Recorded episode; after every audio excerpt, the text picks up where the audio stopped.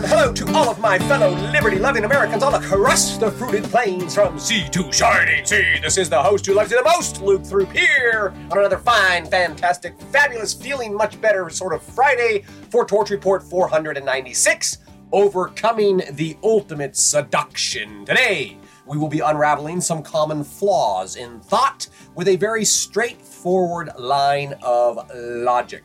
Because humanity as a whole shares a single planet, it is often said that we are all in this together. We're all in this together.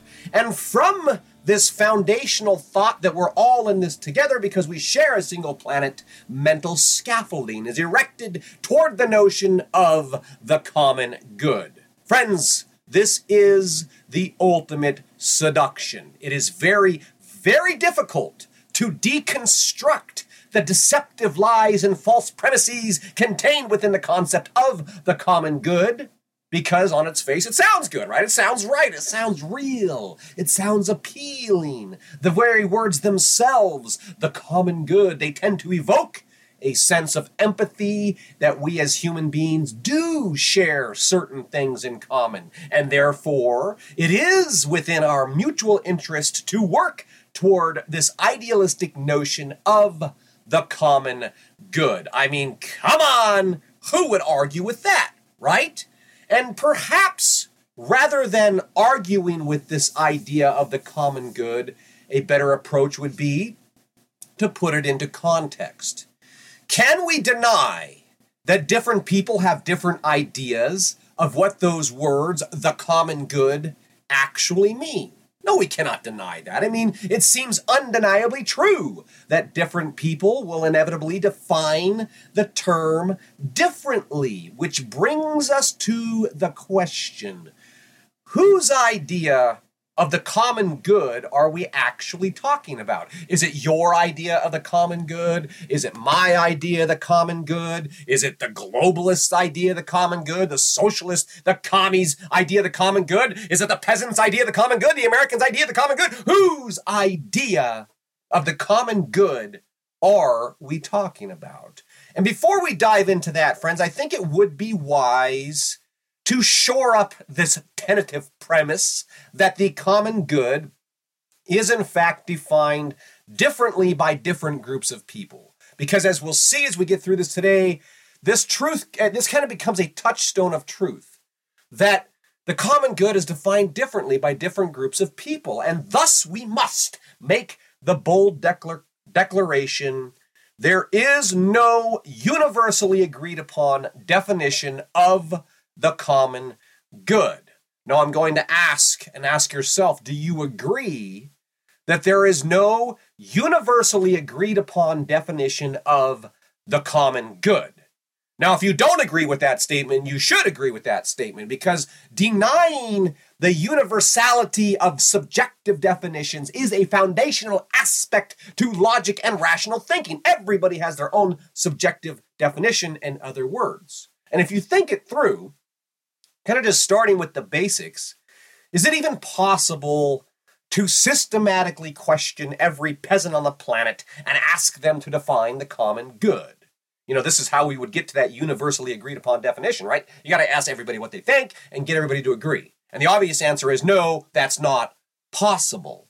And besides, if you set about to try to systematically question every pe- peasant on the planet, to ask them to define that common good before long, before you got to the end of the line, long before you got to the end of the line, it would have become radically apparent, readily apparent, I should say, that people have radically different definitions of the common good. This, my friends, is a fact. Now, do we share a single planet? The answer is yes, obviously. Now, does that imply that we must work together toward the common good? The answer is no.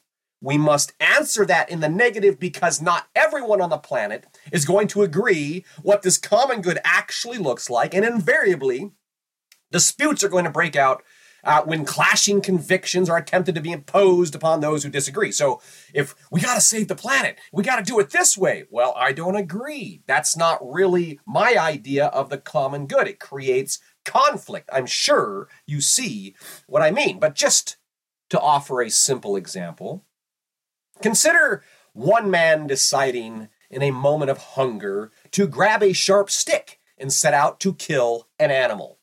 As his stomach is growling, prey steps into sight, and suddenly, another man leaps in front of him and shouts, Stop, stop, stop! You must stop eating meat! It's for the common good! Ha! You know, as the prey scampers away, I'm sure you can imagine the less than friendly debate that would ensue.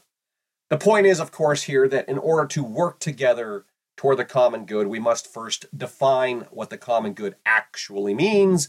And obviously, not everybody agrees that not eating meat is in the name uh, or is for the greater good or for the common good. So we must agree. If we were to actually try to work for the common good, we would actually have to agree as to what that common good is, and then we had to agree to how we're going to promote it and protect it and otherwise pursue this common good on behalf of ourselves, our posterity, and others in the community. Now, many people are going to tell you, would be quick to tell you, with the utmost sincerity and a stone cold serious expression, that we must work together to save the planet. Because this is clearly in the best interest of the common good. To them, this seems so obvious. It's so undeniable. I mean, how can humanity survive if we continue to destroy the planet? Oh no, what are we going to do? Clearly, saving the planet is in our mutual interest, and therefore, saving the planet should be a shared task that necessarily rests within the scope of the common good. Only a fool would try to deny that. Friends, that is the underlying premise of the entire globalist agenda. Fact. So, to demonstrate just how seductive this way of thinking is, uh, and how much sway this way of thinking has over the majority of our global leaders, I did put a uh, video clip in here. It's a four minute and 43 second video clip for you to check out on the 2023 World Government Summit. It was held in Dubai. Uh, February of this year, the 2023 World Government Summit. This 4 minute and 43 second clip would tell you everything you need to know about just how seductive these lies are. But Hey, by the way, friends, if you're listening on a podcast platform, please know you just have to go to thetorchreport.com to see this nifty little clip from the World Government Summit. But I'm not going to bore you with that now. In theory, in theory, the assembly of a world government should make every American skin crawl. But the truth is that we are way, way, way past that point now. So I want to note the lady that's standing there with these big, open, inviting arms on that. Uh, she happens to be a social psychologist. And I think that that is a telltale sign of the socialist memetics at work here. And it's no accident, if you were to watch that video, it's no accident at all that all of the leaders on the stage, they use similar patterns of language. Uh, every single bit of the agenda is ultimately aligned toward the ever present. It's for the common good. And as I've agreed elsewhere, by the way, uh, these gatherings of global elites, that they, they they make for these really intense, inspiring person to person interaction. It's direct human interaction, right? And this is where the seeding of the mind virus occurs, particularly the socialist mind virus. And if you think of it like a potent combination of kind of ecstatic hypnotism and neurolinguistic programming all wrapped up in a new age hippie cult like feeling of kumbaya effing yaw, then you'll know exactly what I'm talking about. It is exceedingly difficult to think for oneself in that environment. It is very difficult to resist the assimilation in this sort of environment environment and of course, this fact has been well known, it's been well studied, it's been well understood for decades. That's why they have so many of these global meetings that most people simply have no idea are taking place. The outcome of getting everybody into this kind of kumbaya environment, of course, is, is that all of these global leaders leave the event with the belief that they are working toward the ultimate common good. And this ultimate common good is nothing less than saving the planet. Because after all, I mean, come on, could there be a more existential threat to our shared well being? I mean, think of the children, you know? And Anyway, friends, as as uh, I was reminded of George Carlin said, and least of all, I care about the damn children. anyway, but as as as the leaders of the world leave the event, as they return to face their people, they remind themselves in somber tones that despite their many differences, humanity only has one planet, and therefore everyone must work together for the common good. Furthermore, drastic action must be taken before it's too late. The lingering sense of urgency felt within the chambers remains palpable as they walk out the door. People might not like what's coming, particularly the peasants, but it's necessary. It's for their own good because it's for the common good. We must do whatever it takes. We have to save the planet. Friends, I'm sure you can see how this works. But let's pause here. Let's take a deep breath. Feel right now? Do we really have to save the planet? Where is your awareness? Can you feel your own heartbeat? What are you grateful for today? What's right in front of you? What are you doing and what needs to be done? What happens next? You know, these are the things that we can use the tool of intelligent inquiry to reset, uh, have a mental reset. Anyway, let's finish the game here, okay? I want to get back into it. No doubt it was obvious, I'm sure, have you been following along, you understand the astute listening audience of the Torch Report. You understand I'm setting the stage here to present a contrarian point of view. The purpose of that little exercise was to demonstrate how seductive the pull toward groupthink can be, especially in the carefully choreographed events like the World Government Summit, the AI Governance Summit, Bilderberg, Davos, APEC, and all the rest of them. Every imaginable emotional button gets pushed, the ego gets stroked, the heartstrings get plucked, and the collective minds of the ruling class are lulled into delusions. We, the peasants of the world, are then left to coax our leaders off the ledge of collective suicide. They come back, oh my gosh, we gotta stop eating meat. We need to keep fossil fuels in the ground where they belong. Whoa, time out. Whoa, whoa, whoa, whoa. Hey, did you hear about that uh, founder of Greenpeace? He says if we actually achieve net zero, there's going to be a lot of people who starve. You know, maybe we don't want to do that. So we, the people, have to try to help our leaders come to their senses. You know, we have to back them off the ledge of collective suicide, which might be better stated as democide. As the case may be, democide is the murder of people by a government that has power over them. And this word democide has come up quite a bit because of the, the anniversary of the Nazis' uh, pogrom and all that kind of stuff. But try to imagine if uh, the cult leader Jim Jones was able to wield the whole of government authority to force every single person to drink the Kool Aid under threat of penalty, imprisonment, or death.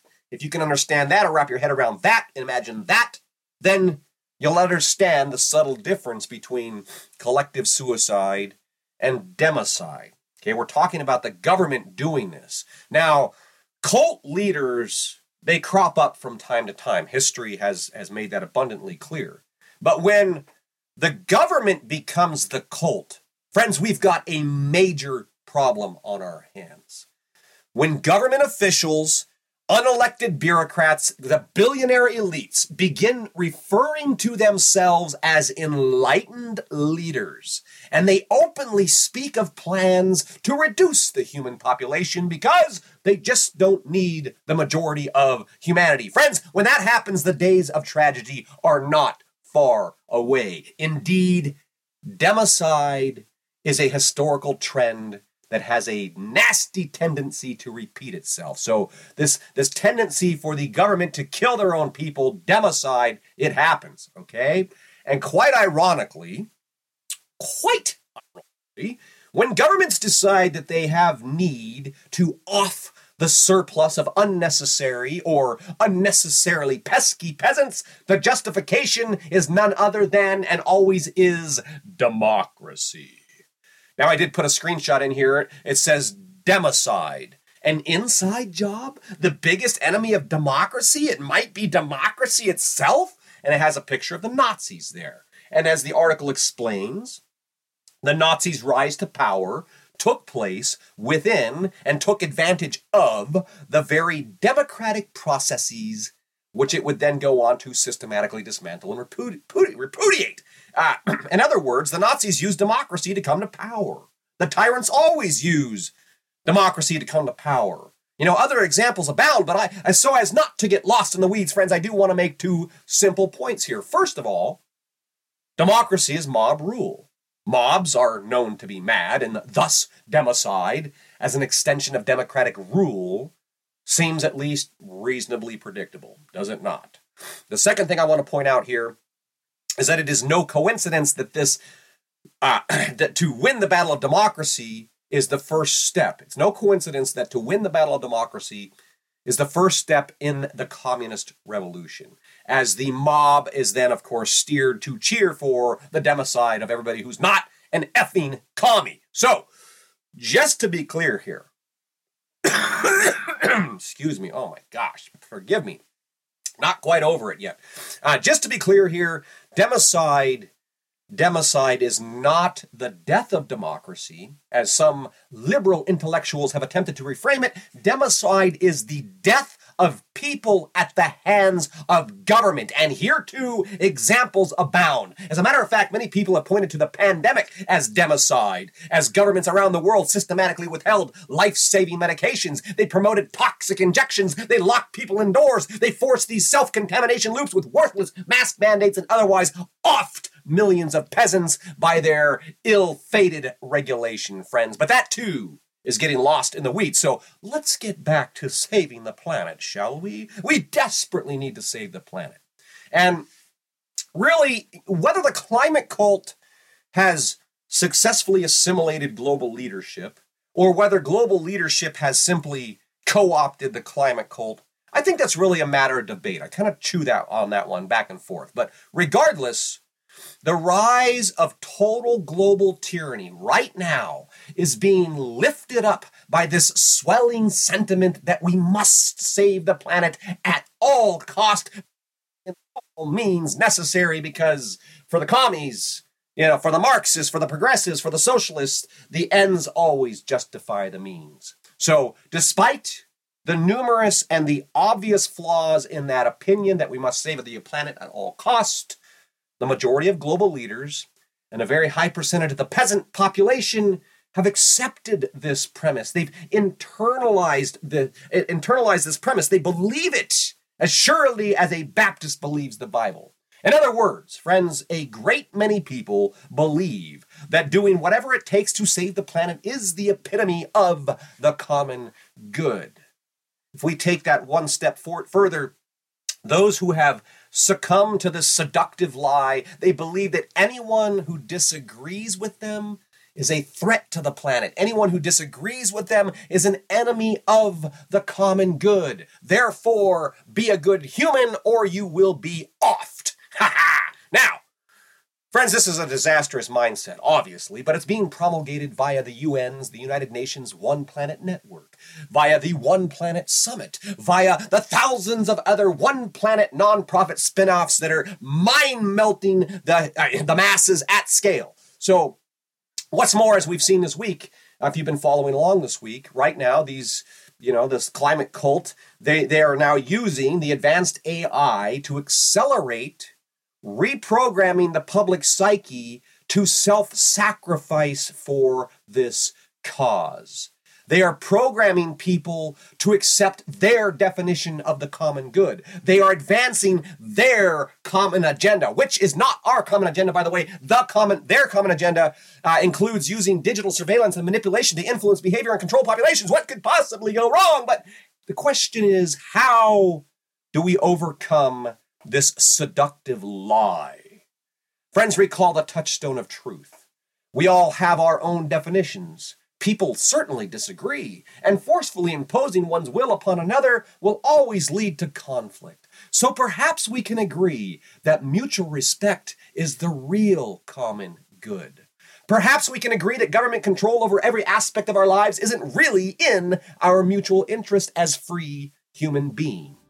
Perhaps we can agree that government officials and global leaders are just fallible human beings too, can't we? Perhaps we can collectively call out their hypocrisy in calling themselves enlightened leaders. Friends, perhaps we can call a cult a cult. The ultimate common good ultimately rests between you and I. Stretched beyond that, the concept quickly gets distorted and descends into tyranny. This simple fact, friends, I believe can unlock many conversations, and that is the message of my heart for today. Friends, if you're enjoying this podcast, please take the time to go to the website, thetorchreport.com, find that little heart, click that little heart, and give me some love. Subscribe if you have not subscribed already, and of course, the greatest honor of all is if you share this podcast with everyone you know.